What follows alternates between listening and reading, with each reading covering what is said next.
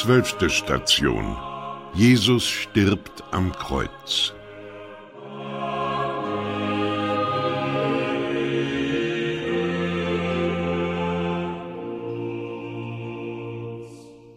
Nun kam schließlich der Gipfel aller Schmerzen.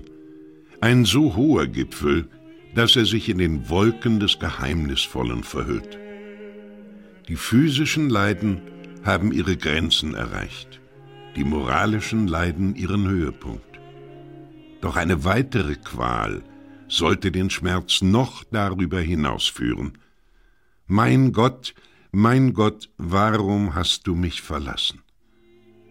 Auf eine gewisse geheimnisvolle Weise wurde selbst das fleischgewordene Wort von der Qual der Verlassenheit befallen, bei der die Seele keinen göttlichen Trost erfährt.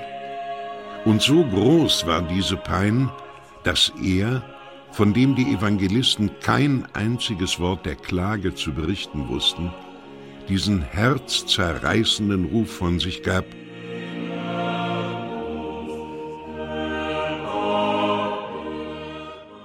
mein Gott, warum hast du mich verlassen?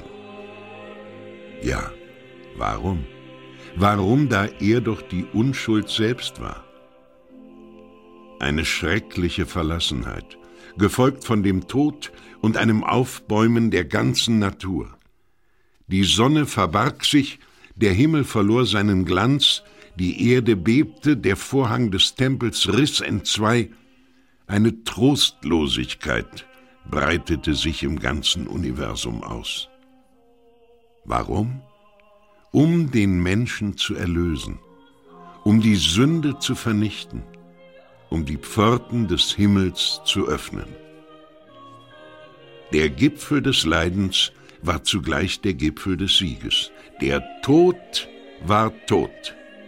Die gereinigte Erde war wie ein freigelegtes Land, auf dem die Kirche nun erbaut werden konnte.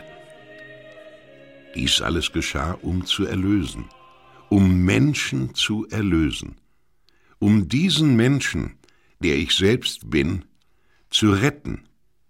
Meine Erlösung kostete diesen hohen Preis. Ich werde kein Opfer mehr scheuen, um diese so kostbare Erlösung zu sichern.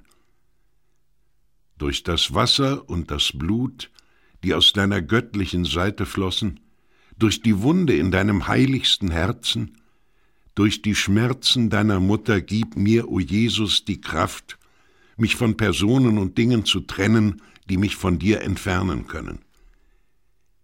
Jede Freundschaft, jede Leidenschaft, jede Bestrebung, jeder Genuss, alles, was mich von dir trennte, soll heute sterben, ans Kreuz geschlagen werden.